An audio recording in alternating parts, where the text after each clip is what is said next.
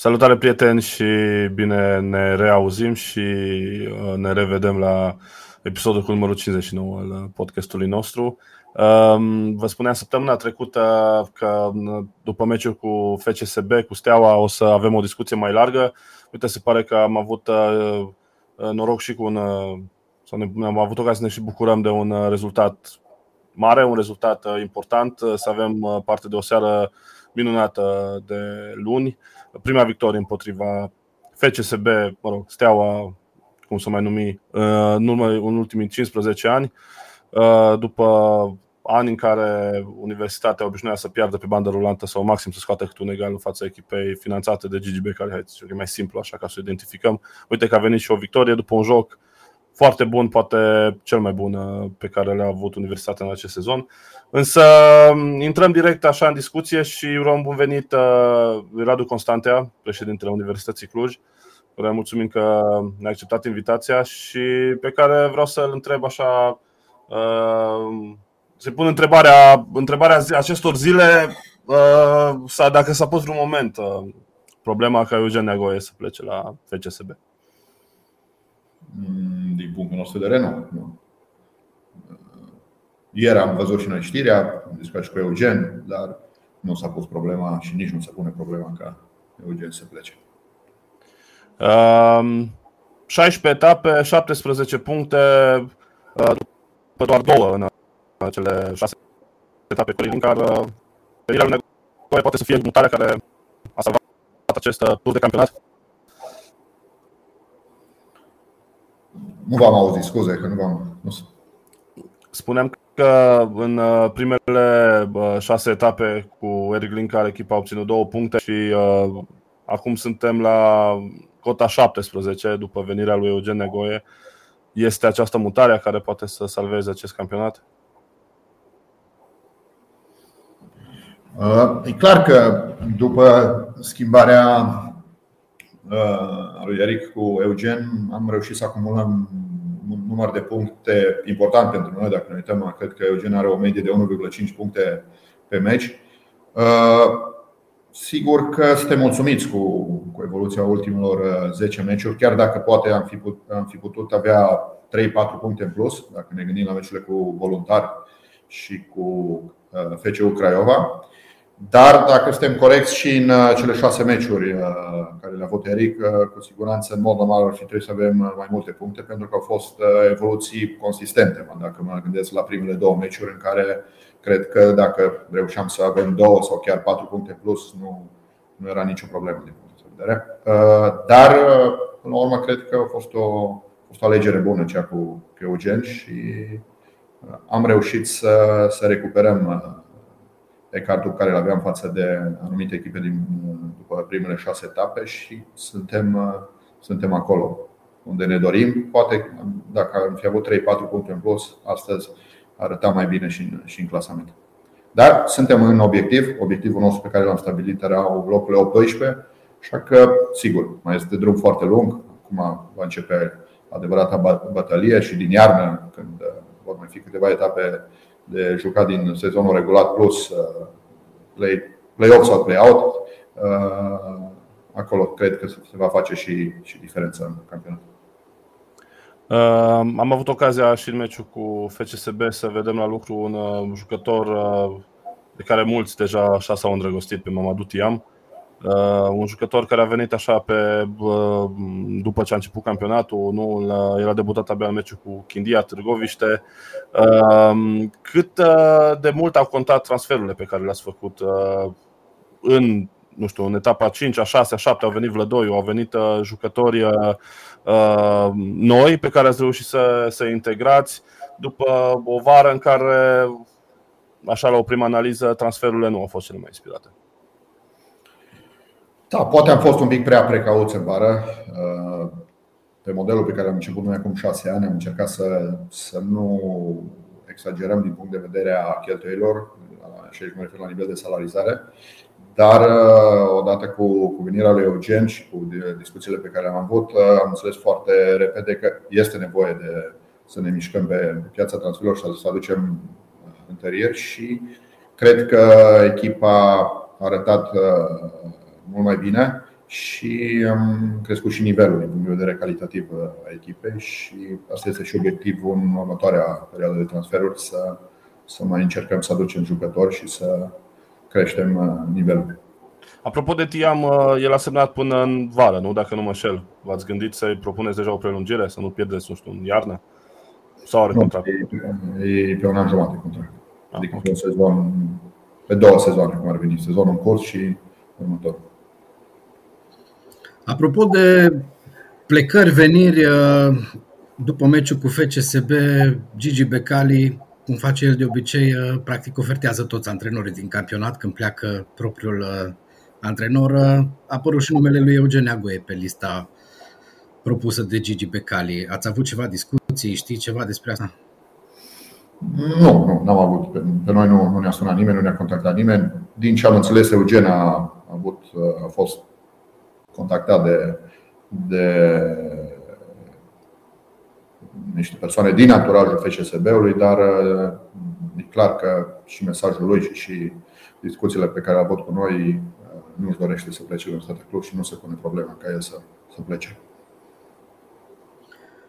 Cât de mult contează prezența lui Eugen Neagoe și mai ales starea de spirit pe care o transmite el? După fiecare meci spune că echipa vrea să performeze și mai bine și după meciul cu C F R, al doilea meci, spunea că în viitorul apropiat Universitatea va ajunge sus, dacă toate lucrurile funcționează bine. Cât de importantă e constanța asta în, până la urmă și în, și în planificarea pe care o aveți voi pentru viitor? Sigur că Eugen, cum îl cunoaștem cu toții, e un tip foarte ambițios, care și când am discutat prima oară când a venit la Cluj și a stabilit niște obiective foarte clare în al doilea sezon. Sigur, primul, primul sezon, obiectivul e clar, să rămânem în prima ligă, și, dar să încercăm să construim o echipă care în al doilea sezon, în sezonul următor, să atace play-off-ul. Sigur, o luăm pas cu pas, suntem conștienți că ai este drum lung până, până ne atinge obiectivul din, din acest sezon, dar gândim și planificăm împreună cu el să întărim, întărim echipa ca să creștem, să creștem de la meci la meci și sigur să creștem nivelul până la urmă, pentru că așteptările la Universitatea Cluj și în Cluj în general sunt ca această echipă să se consolideze în prima ligă și să crească de la an la an. Ați făcut deja un transfer pentru perioada de iarnă. Andrei Miron a semnat cu Universitatea, el este deja la antrenamente. Mai aveți deja ceva înțelegeri cu anumiți jucători sau urmează să vă ocupați de asta după ce se încheie campionatul? Mă rog, după ce se încheie prima parte a campionatului. Încă nu, aici pe Eugen împreună și cu Gabi Gheorghiu și cu toată echipa lucrează deja, sigur, au, au, au o listă care, pe care o urmăresc deja și sperăm că după ce se va încheia sezonul de, de iarnă să reușim să și concretizăm discuțiile care sunt la ora actuală. Da, bineînțeles că transferurile nu și uh, mutările pe care le veți face în iarnă depind foarte mult de bugetul pe care se bazează Universitatea. Un club care obișnuit pe suporteri, mai ales în uh, ultimul an, în ultimii ani, să fie destul de stabil financiar. Uh, aveți nouă implicare a companiilor din Cluj și din uh, Transilvania, aveți mulți sponsori, uh, o cotă mai mică anul ăsta, nu, de la, de la primărie. Cât de dificil e pentru tine să ții sub control bugetul și să ții finanțarea asta la un nivel, la un nivel ridicat? Este dificil pentru că, până la urmă, suntem într-o competiție, într-o competiție cu alte echipe care au un alt mod de, de finanțare. Nu o zic în sensul peorativ, în sensul negativ, dar noi ne finanțăm din mare parte din core business, adică din veniturile ce reușim să le aducem din din activitatea principală, adică nu avem un finanțator în spate, nu avem un, un patron, cum, e, cum au multe echipe în România. Uh, și atunci, sigur, de, suntem dependenți de un buget pe care îl construim de la, de la începutul sezonului. Avem contractele de sponsorizare și de publicitate care înseamnă o proporție de patruzeci la sută din buget, care sunt uh, clare și atunci Asta e și motivul pentru care nu ne permitem greșeli majore din perspectiva politicii de transferuri, pentru că principala cheltuială la un club de fotbal sunt salariile pe zona sportivă. Și atunci, dacă faci anumite greșeli sau îți dai seama că mai trebuie să aduci îmbunătățiri, e clar că trebuie să rezolvi partea de buget pentru a nu intra în, în probleme din punct de vedere financiar. Pentru că noi nu avem la cine să mergem să zicem ok, am făcut anumite greșeli și dacă ne puteți suplimenta bugetul. Și atunci, asta cred că e cheia foarte, adică, să zic, un punct foarte important în clubul nostru, în care analiza pentru jucătorii pe care vrem să-i aducem și aducem să fie foarte riguroasă și să nu facem greșeli din punctul ăsta de vedere, pentru că asta înseamnă că ne dă un pic peste cap bugetul și trebuie să reacționăm, cum s-a întâmplat acum în, în septembrie, când am reacționat pe, pe, pe piața transferurilor, am renunțat la câțiva jucători și am adus jucători noi și asta pune presiune pe buget. Uh, Dar Te rog, te rog. Da, scuze. Nu, spune, spune. Dar încercăm să ținem în același timp, încercăm să, să ținem uh, situația financiară sub control, uh, chiar dacă poate în România e un model mai puțin uh, folosit, în care astăzi foarte multe cluburi din România mizează prima oară pe rezultate sportive și ulterior pe o, dacă rezultatele sportive sunt, să-și rezolve și situația financiară. Adică cred că în România este o formă foarte dezvoltată de betting pe rezultate sportive, adică se oferă niște contracte sau niște salarii în care astăzi cluburile nu au neapărat, nu sunt neapărat bugetate, dar speră că prin rezultatele sportive să-și facă rost și de finanțare. Și cred că, s-au mai discutat în ultimii ani, cred că ar fi important ca Liga Profesionistă de Fotbal și împreună cu Federația poate la începutul fiecărui sezon să, stabil, să stabilească un plafon maximal de salarizare pentru fiecare echipă în funcție de bugetul care îl are la dispoziție și care îl poate și garanta. Adică sunt astăzi echipe care oferă niște salarii care încă nu le-au, nu le-au garantate și vedem că avem multe cazuri în care echipe intră în insolvență sau chiar intră în faliment.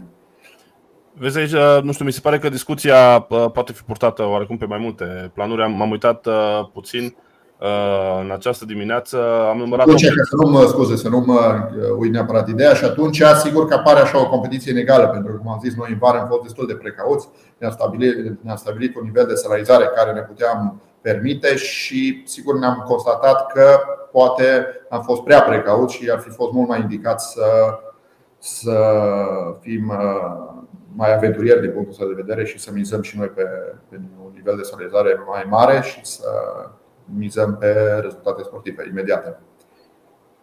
Pentru că pe oameni ești într-o competiție cu alte echipe și rezultatele sportive contează foarte mult și trebuie să-ți îndeplinești obiectivul, pentru că mai ales Liga unu înseamnă venituri importante din drepturi T V, care îți garantează undeva la douăzeci și doi - douăzeci și trei la sută din buget și atunci este foarte important să nu ai probleme din punct de vedere a retrogradării sau unui eșec din punct de vedere sportiv.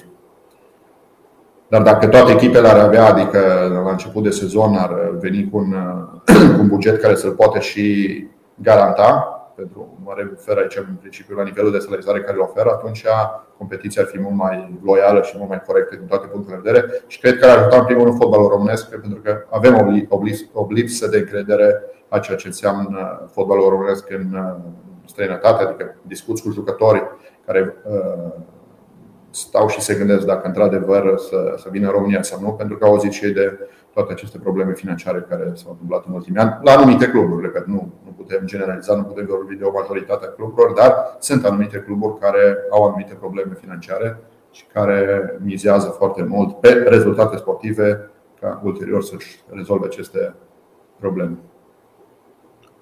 Asta spuneam și mai devreme, cred că da, la o primă analiză, dacă ne uităm pe cele șaisprezece cluburi din, uh, Liga, din Superliga României, uh, opt dintre ele au într-un fel sau altul uh, un buget care se bazează în mare măsură pe o finanțare publică. Sunt uh, cluburi care se bazează o sută la sută pe finanțări publice, cum sunt, nu știu, Chindia sau uh, C S Mioveni sau... Uh, F C Voluntari. Sunt cluburi care se bazează parțial pe finanțări publice, dar serioase, cum sunt, cum este Sepsi, nu, până la urmă. Până la urmă, asta rămâne întrebarea și era deja discuție pe care o aveam și în Liga a doua competiția aceasta neloială între cluburi care până la urmă pot să primească o infuzie de cinci sute, șase sute, șapte sute, un milion de euro, cum s-a întâmplat în anii trecuți, nu? Cu echipe precum, nu știu, chiar și Academica Clinceni.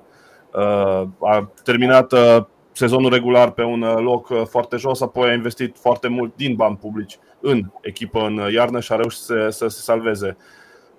Până la urmă, cum crezi că se poate echilibra competiția asta, competiția asta neloială? Și aici mă gândesc încă la un lucru.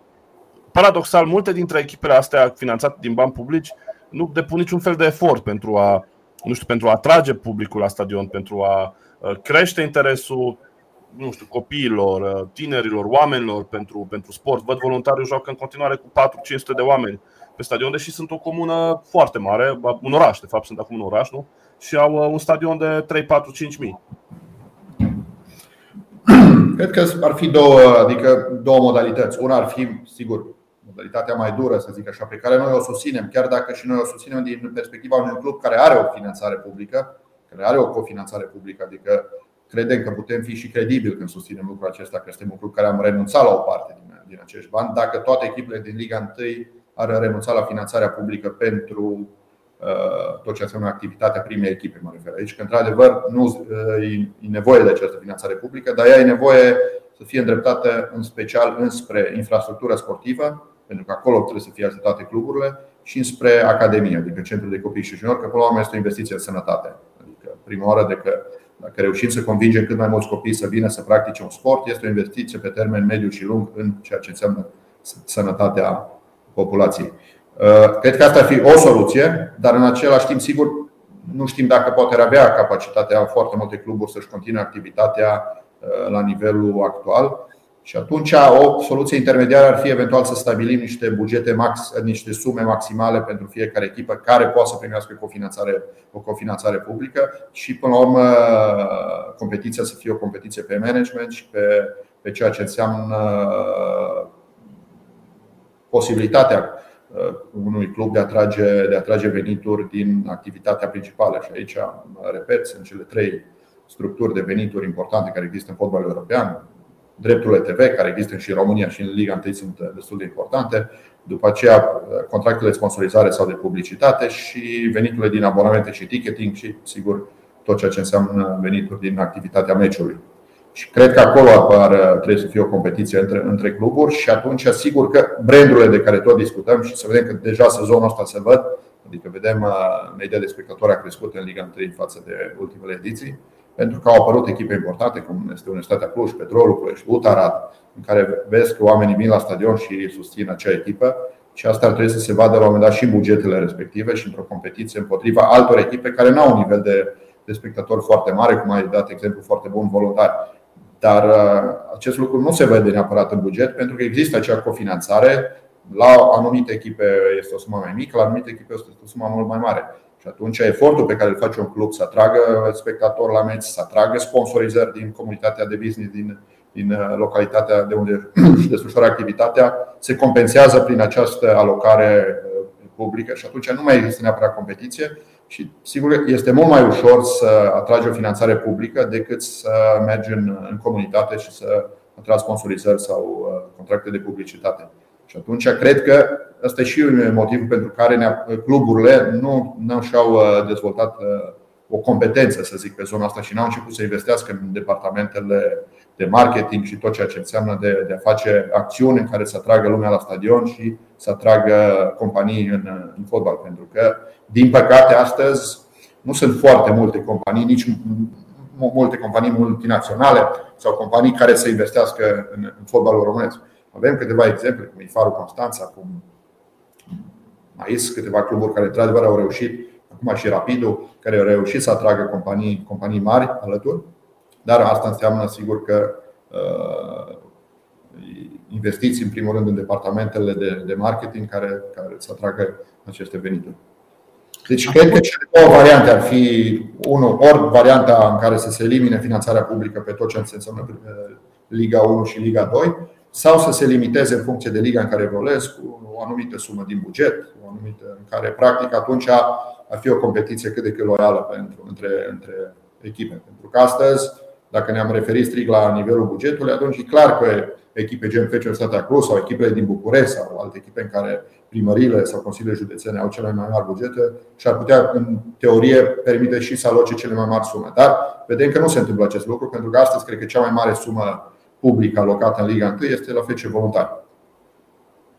Apropo de acolo, până la urmă, poate nevoie acolo, adică cheltuielile la, la în comuna voluntară, în raport cu alte orașe mari din, din România, nu e, nu e la fel. Adică cred că astăzi comuna din Voluntari nu are investiții foarte mari în ceea ce înseamnă domeniul de educație, sănătate, infrastructură și atunci sigur că își cheltuie banii pe anumite activități care poate nu au neapărat o legătură directă cu rolul unei primării sau unei, unui consiliu local. Apropo de ce spuneai înainte despre importanța celor trei uh, surse de venit, uh, m-aș referi puțin la ultimele două. Spuneai uh, match day, operations, ticketing și așa mai departe. Uh, cât de mult au contat ultimele trei meciuri jucate de Cluj acasă? Cu C F R două partide, cu Steaua o partidă în care au fost extrem de mulți oameni la stadion. Uh, Ați avut deja semnale din partea unor companii care au văzut ce se poate realiza când vine lumea la stadion, să susțină și mai mult pe viitor sau să se alăture clubului? Da, am avut semnale de asta. Acum, sigur, ține de, de capacitatea noastră de a merge în comunitate și de a, de a atrage aceste companii și pentru că, până la urmă, avem argumente și aceste argumente sunt datorită suportelor care au venit în număr foarte mare în aceste trei meciuri și mă refer aici într-un termen relativ scurt, adică nouă zile au fost trei meciuri în care am avut peste șaizeci de mii de, de spectatori, dacă acumulăm cele trei meciuri. Uh, și sigur că noi ne-am bugetat, adică făcând acum abstracție de meciuri de cupă, ne-am, ne-am bugetat aceste venituri pentru, pentru cele două meciuri, adică noi de când am început sezonul am bugetat veniturile astea din match de operations și le fac parte din buget, deci nu sunt extra venituri, să zic, cu care noi nu ne așteptam. Astăzi undeva suntem la cincisprezece șaisprezece la sută de total din buget. șaisprezece la sută reprezintă undeva veniturile din ticketing astăzi per total buget. Sigur, ne dorim să creștem undeva media europeană undeva la douăzeci și opt douăzeci și nouă la sută, dar cred că stăm destul de bine în raport cu, cu alte echipe, cred că suntem în top trei la nivel de, de structură, structură pe acest segment de venituri din, din bilete. Uh, și cred că este un argument pentru, pentru companii, pentru tot, uh, pentru tot ceea ce înseamnă investiție în sport. Lumea își dorește să vină, să vină în număr cât mai mare alături de universitatea și sigur să susțină, susțină acest club, pentru că noi ne bazăm foarte mult pe, pe aceste venituri. Veniturile, mă rog, de care vorbești tu, vă ajută pe voi să construiți o echipă mai puternică. Din păcate, până acum în campionatul ăsta am văzut că nu neapărat echipele mai puternice câștigă. Există și alți factori, cum e, din păcate, arbitrajul. Au existat foarte multe discuții legate de V A R, de deciziile arbitrilor. Voi, până acum, mai mult prin vocea lui Eugen Neagoe, ați reclamat faptul că nu e corectitudine în campionat. Puteți face ceva împotriva acestei situații? Noi ca și, adică de când am început acest proiect, am, cel puțin eu personal mi-am propus ca uh, rolul unui președinte sau de a construi și nu de a ieși, de a ieși neapărat public prin, prin declarații atât din public, declarații legate de arbitraj sau de analize sportive, pentru că cred că rolul principal într-un club de fotbal îl au jucătorii și antrenorii. Ei trebuie să discute despre ceea ce se întâmplă în teren și aici mă refer la analize din punct de vedere sportiv. Atunci, sigur, n-am fost un președinte care să iasă public, să-l vedeți în fiecare zi la televizor, să analizeze prestația jucătorilor și să vorbească și despre arbitraje. Cred că este un model corect, până la urmă, pentru că, cum mă repet, principalii actori sunt jucătorii și, și antrenorii și ei trebuie să, și, să fie cei care, care discută și care ies în față. Legat de arbitraje, n-aș vrea să comentez foarte mult. Sigur că putem spune că suntem unul dintre cluburile care nu au avut, să zic, parte de arbitraje foarte bune în acest sezon. Cred că dacă numărăm așa, deciziile pro și contra suntem, suntem în, în minus, serios. minus, destul de serios.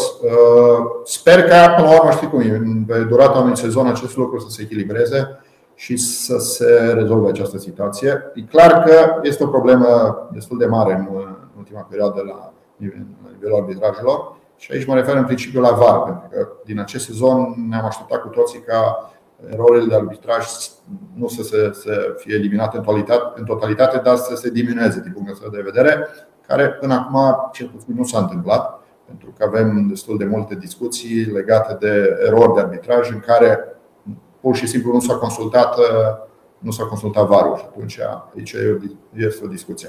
Dar n-aș vrea să intru prea mult în, în, în această dezbatere, pentru că nu cred că favorizează foarte mult, în primul rând, clubul.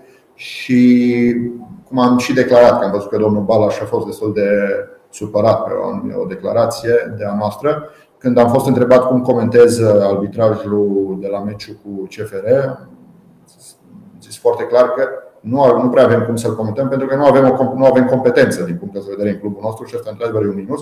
Și aici mă refeream la, era, încercam să fiu un pic ironic la adresa dânsului, pentru că am văzut că după meciul din Cup a ieșit imediat și a analizat arbitrajul și se referea la o fază undeva la șaizeci șaptezeci de metri de poarta lor, în care ar fi fost un fault și după acel fault am fi reușit noi să egalăm. Adică mi s-a părut un pic așa o analiză extrem de forțată din partea, din partea lui și sigur că a fost arbitru, până la urmă el are competențele și poate să analizeze foarte bine situația unor arbitri, dar cred că în rolul actual care îl are el de președinte a unui club, nu e neapărat normal să, să iasă după anumite meciuri și să facă o analiză a arbitrajelor, ținând cont de că este un fost arbitru și de are o relație până la urmă de, de, de cu unii arbitri poate și de prietenie sau de colegialitate și atunci cred că e normal să nu fac o analiză din punct de vedere a arbitrajelor din postura care o are acum. Spuneai de uh, greșelile care au existat în ultima perioadă. Am numărat, uh, nu știu, din uh, cinci greșeli mari de arbitraj în care V A R nu a intervenit. De trei ori a fost implicată Universitatea Cluj, în defavoarea Universității Cluj. Asta nu e puțin lucru, mai ales dacă ne aducem aminte la meciul cu C F R din, din campionat. Spune mai devreme și despre faptul că, într-adevăr, cealaltă echipă din oraș comentează foarte des arbitrajul pentru care un om în structurile sale care provine din arbitraj pe Cristi Balaș. Da, și sigur poate să de- e și credibil, pentru că e un fost arbitru, adică el poate să analizeze până la urmă, încercând să poate să analizeze destul de obiectiv prestația unor arbitru. Noi sigur că eu ca până la urmă, președinte aș putea și eu să ies să fac o analiză a arbitrajului, dar nu cred că e rolul meu și nu cred că am neapărat competențele necesare să fac o analiză dacă un arbitraj a fost bun sau nu și nu cred că e neapărat corect din punctul ăsta de vedere. Mai ales că un fost arbitru, cred că e mult mai indicat să fii mai, adică din perspectiva analizelor unor arbitraje, să fii mult mai temperat. Uh, apropo de asta, Gazeta Sportului scria în urmă cu o săptămână despre faptul că Marian Salomir a fost ofertat de către Universitatea să uh, intre în structurile clubului. E ceva real în informația asta sau... Uh... Nu, am citit și eu, n-am, n-am, nu am nu am folosit nicio discuție despre acest subiect. Am înțeles. Uh, bun, până la urmă, uh, vrem nu vrem arbitrajele influențează uh, modul în care se încheie uh, clasamentul, modul în care, uh, nu știu, uh, un jucător poate să evolueze sau involueze, post, poate să influențeze postul uh, unui antrenor. Uh, am văzut uh, meciuri cum a fost cel cu Hermannstadt, pentru că e și datoria noastră uh, să analizăm lucrul ăsta. Meciuri uh, cum a fost cel cu Hermannstadt, un meci uh, foarte tacticizat, două echipe foarte organizate, deloc dur, în care Universitatea a primit șapte cartonașe galbene și un cartonaș roșu, iar adversarul niciunul. Te întreb, e, nu știu, o întâmplare, sunt coincidențe sau e mai mult decât atât? Dincolo de greșelile flagrante pe care le-am văzut, dar mă refer la abordarea unui arbitru pe perioada unui singur meci. Eu sper să nu, adică eu nu cred că este, eu sper să fie... să zic, o prestație mai puțin reușită a unui arbitru la momentul respectiv. Nu cred că cineva are ceva împotriva Universității Cluj și sper să nu și să, să există acest lucru. E clar că suntem un club care poate nu avem oameni în organizația noastră care să aibă legături foarte strânse cu tot ceea ce înseamnă zona fotbalistică, adică aici mă refer la, avem o relație corectă atât cu federația și cu celelalte cluburi, dar nu avem o istorie de, de amiciție și de prietenie cu oameni care activează de mulți ani în fotbal. Sper că acest lucru să nu afecteze neapărat evoluția arbitrilor în meciurile la care participă Universitatea Cluj și sunt convins că sunt doar în anumite momente în care au fost anumite decizii neinspirate. Plec de la această premisă și poate chiar dacă sunt un pic naiv sau lumea zice că sunt naiv în această analiză, sunt convins că aceste lucruri pe întregul unui sezon se vor, se vor regla din punctul nostru de vedere. Da, e clar că până la urmă arbitrajele pot influența, mai ales la un campionat cum e actuala ediție foarte strâns, pot influența foarte mult rezultatul final. Astăzi și noi, dacă ne gândim, poate cu cele două puncte de la Voluntari, în care în minutul treizeci avem penalti clar plus cartonaș roșu, după aceea poate cele două puncte cu F C U Craiova, când din punctul nostru de vedere avem gol valabil. Astăzi am fi fost poate pe locul șapte sau opt, care cu siguranță ar fi fost total diferit pentru pentru noi. Dar, repet, cred că până la urmă sunt greșeli care se întâmplă, dar astăzi avem V A R și acest lucru oferă posibilitatea arbitrilor să-și corecteze aceste greșeli și eu nu cred că e nicio problemă ca un arbitru să meargă să se consulte și dacă într-adevăr a luat decizia greșită să întoarcă această decizie. Cred că aici un pic în România poate arbitrii consideră că dacă merg și se consultă V A R-ul ar putea avea ei o problemă sau s-ar interpreta că, că au făcut o greșeală. Ne apropiem de finalul discuției noastre. Le-am promis ascultătorilor și urmăritorilor noștri că nu o să ne întindem foarte mult. Radu Constantea, așa de final, care crezi că e dincolo de obiectivul fotbalistic pe care l-ați și anunțat, locurile opt doisprezece pe care Universitatea încearcă să-și îndeplinească în acest sezon? Care ar fi un sau care ar fi alte obiective pe care voi vi le-ați propus pe zona administrativă pe care Universitatea încearcă sau vrea să și le îndeplinească până la finalul acestui sezon?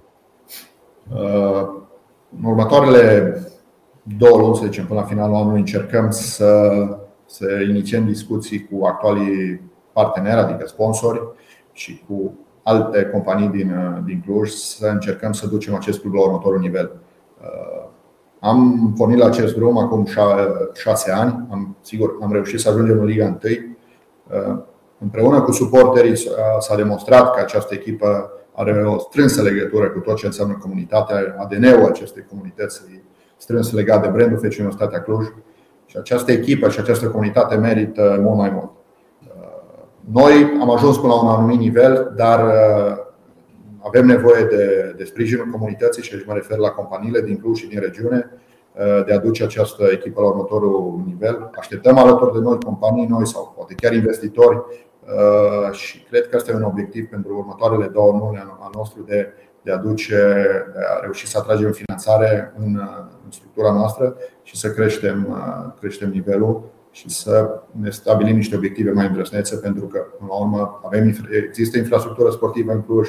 Există brand, există suporteri, până la urmă ține de finanțare să, să ducem clubul mai departe și s-a demonstrat că F C U Cluj are susținerea suporterilor și a oamenilor din Cluj și până la urmă e de datoria noastră, celor care suntem astăzi, să încercăm să, să ducem la următorul nivel. Sau, sigur, dacă există și alte persoane care consideră că pot, pot ajuta și se pot implica mult mai mult, suntem deschiși și nu, nu ușa clubului nostru este deschis pentru oricine care crede că poate să, poate să vină să investească sau să se implice la, la orice nivel din punctul de vedere. Și, până la urmă, fotbalul e cel mai important sport care există astăzi în, în lume și un club puternic, fără o secție de fotbal puternică, cu siguranță nu, nu există din punctul de vedere și cred că e important ca Universitatea Cluj să-și consolideze locul în campionatul intern și de ce nu să viseze la mai mult în viitor.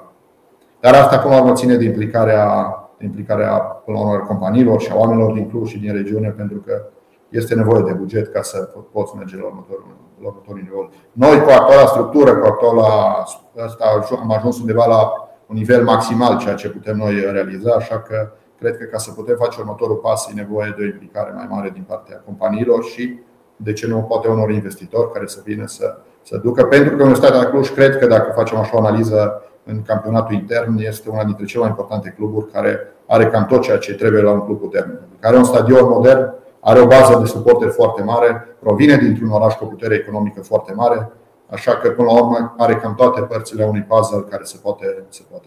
Noi am fost cei care am încercat să aducem echipa, această echipă în Liga unu și să prezentăm acest puzzle că există. Acum cred că acest club trebuie să treacă la următorul nivel și acest puzzle să se construiască și să, să ducă acolo unde e locul Universității Cluj, adică în, în topul Ligii unu până la urmă în câțiva ani. Uh. Mai, totuși mai am o ultimă întrebare. Vorbeai foarte mult despre bugete și despre bugetul pe care îl aveți acum și despre bugetul de care ar avea clubul nevoie să meargă la nivelul următor. În care ar fi sumele? Cam care ar fi bugetul pe care se bazează Universitatea Cluj astăzi și care ar fi bugetul de care ar avea nevoie clubul să, nu știu, să ajungă să se bată la play-off sau mai sus, pe Europa? Astăzi undeva la patru milioane, patru milioane jumate, în funcție și de veniturile care le vom realiza din ticketing, pentru că alea sunt bugetate, dar alea practic se realizează de la meci la meci. Și cred că pentru a ajunge să te bazi la play-off ai nevoie de un buget de minim șase milioane, șase milioane jumate de euro. Deci să creștem undeva cu cincizeci la sută bugetul. Și aceste creșteri pot veni cam din două zone în principal. Unul din drepturile T V, dar asta înseamnă să ai rezultate sportive mult mai bune ca să poți ocupa un loc mai bun și după ce ai ocupat acel loc îți crezi veniturile din drepturile T V și sigur veniturile din, din partea finanțatorilor privați, aici din sponsoring sau din partea investitorilor. Noi nu mizăm să creștem din zona publică, adică nu ne dorim ca bugetul să crească exclusiv din zona publică, să mergem la primărie să zicem ok, avem nevoie de suma asta, cum finanțarea să vină din zona respectivă, pentru că asta nu e neapărat o creștere organică și nu e naturală din punctul ăsta de vedere, chiar dacă suntem în competiție cu alte echipe care au o sumă importantă. Radu Constantea, îți mulțumim pentru că ți-ai luat timp să discuți din nou cu noi și cu suporterii Universității. Sperăm că la următoarea discuție o să discut, dezbatem modul în care am ajuns la următorul nivel despre care vorbești tu, din punct de vedere sportiv, în primul rând, că până la urmă asta contează cel mai mult. Deocamdată U Cluj e pe locul unsprezece, în obiectiv în momentul de față, până la play-off nu mai e mult. Să sperăm că meciurile următoare cu Craiova, cu F C Argeș vor aduce rezultatele pe care le așteaptă toată lumea și să ne auzim și să ne vedem în curând cu alte motive de discuții pozitive despre Universitatea. Vă mulțumesc frumos! Dragi prieteni, în partea a doua a episodului nostru ne aduce puțin aminte de turul campionatului. V-am promis inițial că o să facem asta înainte de meciul cu Steaua. Probleme logistice ne-au cam împiedicat să facem asta, din păcate, dar ne revanșăm acum foarte scurt și după aia trecem să discutăm puțin despre poate cel mai frumos meci, din punct de vedere al rezultatului, cel puțin, al Universității Cluj în acest sezon, doi la unu cu F C S B. Alin, hai să trecem așa scurt prin turul campionatului. Universitatea Cluj a revenit după șapte ani în prima ligă, după barajul cu Dinamo și am început campionatul cu un meci tare. unu la unu cu F C S B. Am început campionatul cu un meci tare, la finalul căruia toată lumea spunea wow, e cel mai bun meci pe care l-a făcut Universitatea după multă vreme. Un meci pe care studenții l-au abordat cu un fotbal modern, au jucat foarte sus.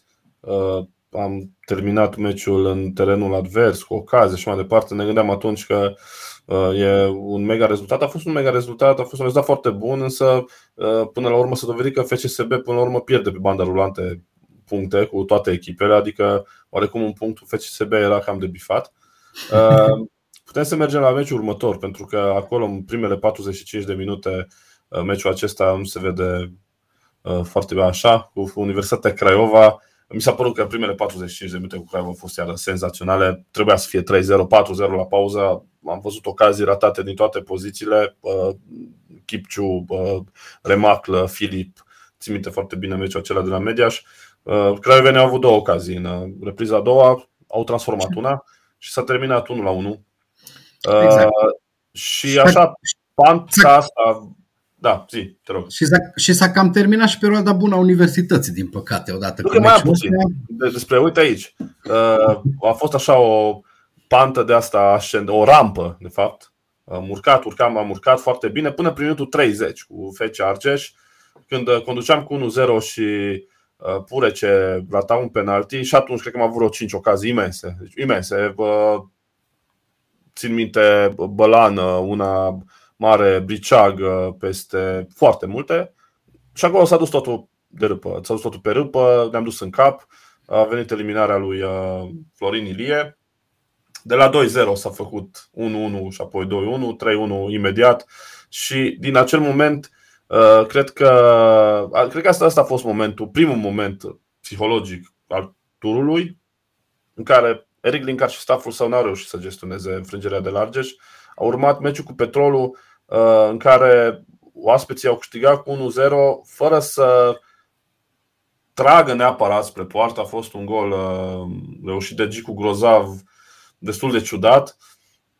Din nou penalti ratat, însă se vedea că echipa își cade foarte mult turația și ne-am dus la U T A, unde a fost foarte Am plecat mult... cu capul plecat. Exact. Exact ca Kipciu în imaginea asta. Da, n-am, n-am reușit nici cum să, să ne revenim. A fost, cred că a fost meciul în care lumea deja a început să-și pună întrebări serioase. Dacă Universitatea, în formula care a început campionatul, cu Eric Lincar pe bancă, chiar va reuși să facă față campionatului. Speranțe încă mai erau, dar a venit meciul cu Sepsi. Și altceva vreau să mai spun despre meciul cu U T A. Cred că a fost primul meci în care ne-am dat seama că plătim tribut rău de tot campaniei de dezastroase, aș putea spune, s-a dovedit a fi foarte slabă, de transferuri din vară, pentru că în meciul cu U T A, echipa, dacă ții minte, a mers uh, cu un singur fundaș central în lot, a jucat Filip fundaș central și nu a făcut-o tocmai bine, uh, nu existau soluții, jucătorii veniți nu au adus absolut niciun fel de plus. Iar meciul cu Sepsi a pus capac după o primă repriză bunicica Universității, însă încheiat uh, groghi. A fost și acele scandaluri cu meciul întrerupt. În fine, un meci chiar de tristă amintire. A fost și ultimul pentru Eric Lincar, uh, căruia da, trebuie să-i mulțumim pentru faptul că a fost, cred că în vara în care a venit, cred că a fost singurul care a crezut că Universitatea poate să promoveze. Eu n-am crezut.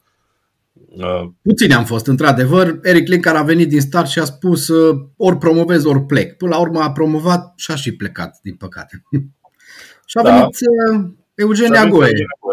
Nou, un antrenor privit oarecum așa, uh, să nu spun neapărat cu scepticism, dar un, un antrenor care nu era văzut drept un uh, mare revoluționar al fotbalului. Uh, S-a dovedit oarecum chiar invers, pentru că Neagoe cred că a adus exact ceea ce lipsea Universității, disciplină, multă, tactică mai ales, și a reușit să rezolve anumite animozități din sânul lotului, a dat un refresh, le-a dat un refresh unor jucători, în primul rând lui Eli Fernández, care în primele etape cu Lincar nu mai juca mare lucru, e bine, era deja alt jucător, a fost a debutat în meciul acela cu Voluntari, în care am avut parte de una dintre gafele sezonului în V A R, da.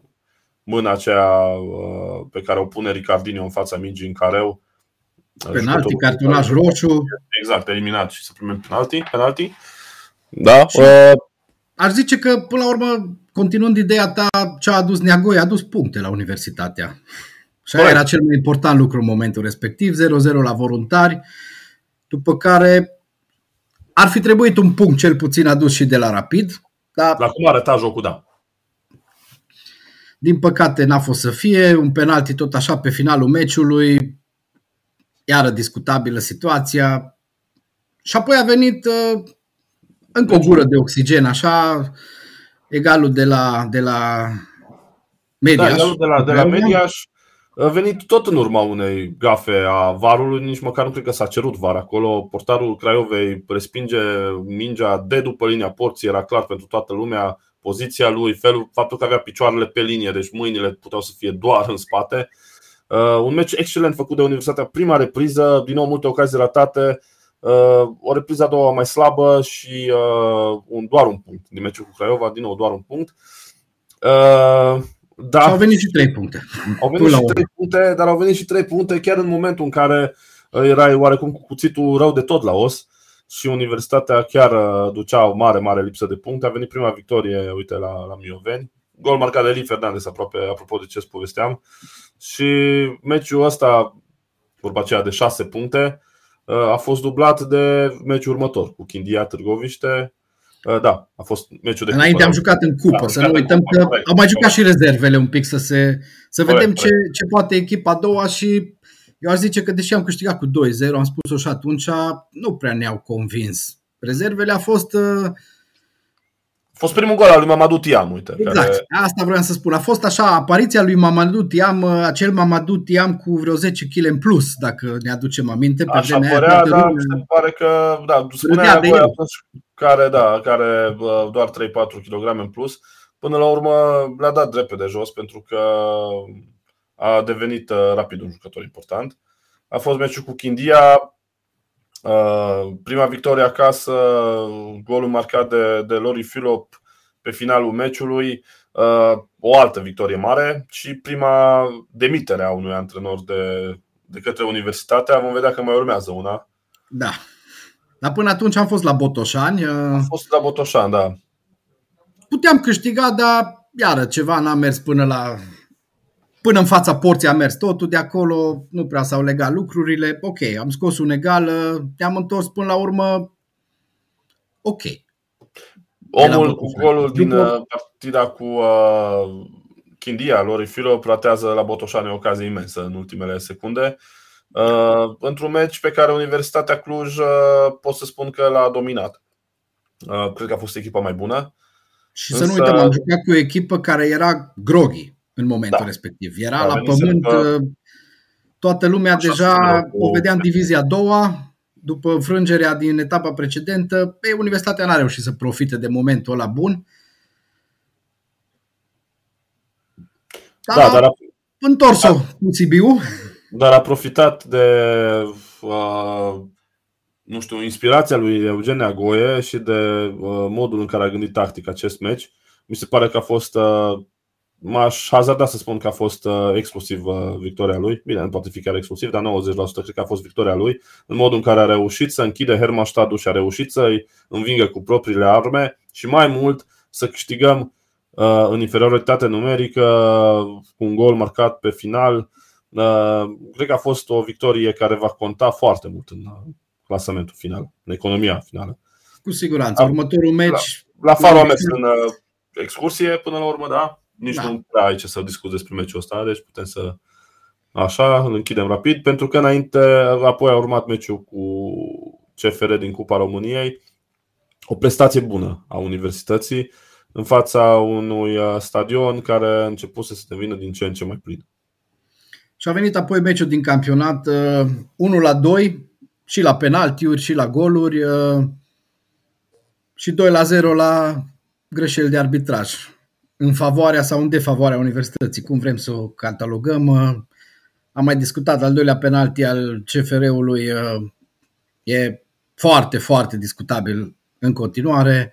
Eliminarea lui Eboa după faultul ăla criminal asupra lui Filip nu e discutabilă, dar n-a avut loc, dar eu zic că după meciul ăsta nu rămânem cu punctele, ci rămânem cu poate cea mai frumoasă imagine din fotbalul românesc în anul două mii douăzeci și doi.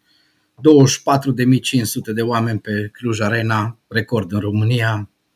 Cred că după meciul ăsta nu l-am auzit pe Cristi Balaș să vină să facă analiza arbitrajului. Uh, nu, nici eu. A fost un pic ocupat sau nu știu. Păi na, nu știm. Da. Sunt doar anumite meciuri la care contează arbitrajul. Corect. Uh... Și am încheiat așadar turul pe locul cincisprezece. Aș zice slab, dacă mă uit la clasament. trei victorii, șapte înfrângeri. Am marcat zece goluri în cincisprezece meciuri. O zestre destul de slabă. Dar chiar și așa clasamentul e destul de apropiat și... Până la urmă, șansele ca Universitatea să-și îndeplinească obiectivul, cum spunea și Radu Constantea în intervenția lui anterioară e undeva locurile opt doisprezece. Ei bine, Universitatea a învins în prima etapă din retur F C S B. În cel mai bun meci, al cele mai bune șaizeci de minute ale acestui sezon, mi s-a părut că Universitatea a controlat cu atâta încredere partida cu F C S B, încât dacă nu exista acea gafă a lui Romario care l-a lovit cu gheata în cap pe Campanio, fără să-l vadă, bănuiesc, cred că Universitatea, pe lângă faptul că ar mai fi marcat, nu ar fi avut absolut niciun fel de emoție. A controlat în acele șaizeci de minute total jocul. Am avut parte și de niște jucători în mare formă. Acest Mamadou Thiam, de care, uite, vezi că până la urmă experiența noastră ca ziariști ne-a ajutat foarte mult să nu judecăm un fotbalist după primele lui minute. Lumea s-a hazardat să ia la mișto. Bine, nu a avut o imagine foarte bună în meciul cu Chindia, însă băiatul acesta are niște execuții extraordinare. Rar am văzut la Universitatea un fotbalist care să lovească mingea atât de bine cu ambele picioare și să o controleze atât de bine, să protejeze, să protejeze atât de bine balonul în dueluri cu adversarii. Mi-a plăcut Pițian. Mi-a plăcut Pițian, o găselniță a lui Eugen Neagoe, și mi-a plăcut foarte mult Andrei Gorcea. Da, și mie mi-a plăcut atât Pițian cât și Gorcea și mi-a plăcut foarte mult. Evident, Tiam ne-a plăcut tuturor că a fost jucătorul care practic a schimbat soarta meciului. De aici am adăugat și imagini prezentate de Club Universitate, așa o mică retrospectivă a, a partidei. Da, Gorcea, Pițian, Tiam și mie mi-a plăcut foarte mult Bic. Mie mi-a plăcut cât de mult a muncit la mijlocul terenului, a făcut și acea recuperare la primul gol, a făcut foarte, foarte multe. A fost așa jucătorul, poate fix jucătorul pe care l-așteptam de la începutul sezonului. El tot a jucat titular, a fost preferat și de Lincar, a fost preferat și de Neagoe în primul unsprezece. Dar până acum n-a convins. Ei bine, a făcut-o la meciul cu F C S B. Filip, iarăși, n-avem ce comenta, ca de obicei își dă viața pe teren. Și uite așa, Universitatea a sărit patru locuri în clasament. Am ajuns pe locul unsprezece. Cred că asta e un moment foarte important pe care Eugen Neagoe va trebui să-l gestioneze așa cu un cel mai mic detaliu și cred că e omul capabil să o facă, pentru că Universitatea mai are două partide, bine, la fel ca și celelalte echipe.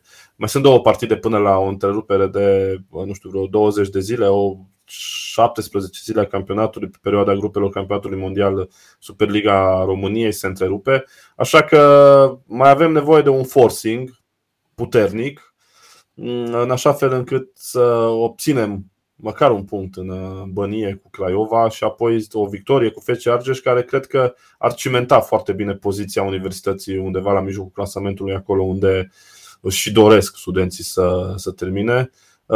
Cred că meciul cu Universitatea Craiova devine important, deși cu siguranță multă lume nu ne dă mari șanse, având în vedere că Craiova apare într-o revenire de formă.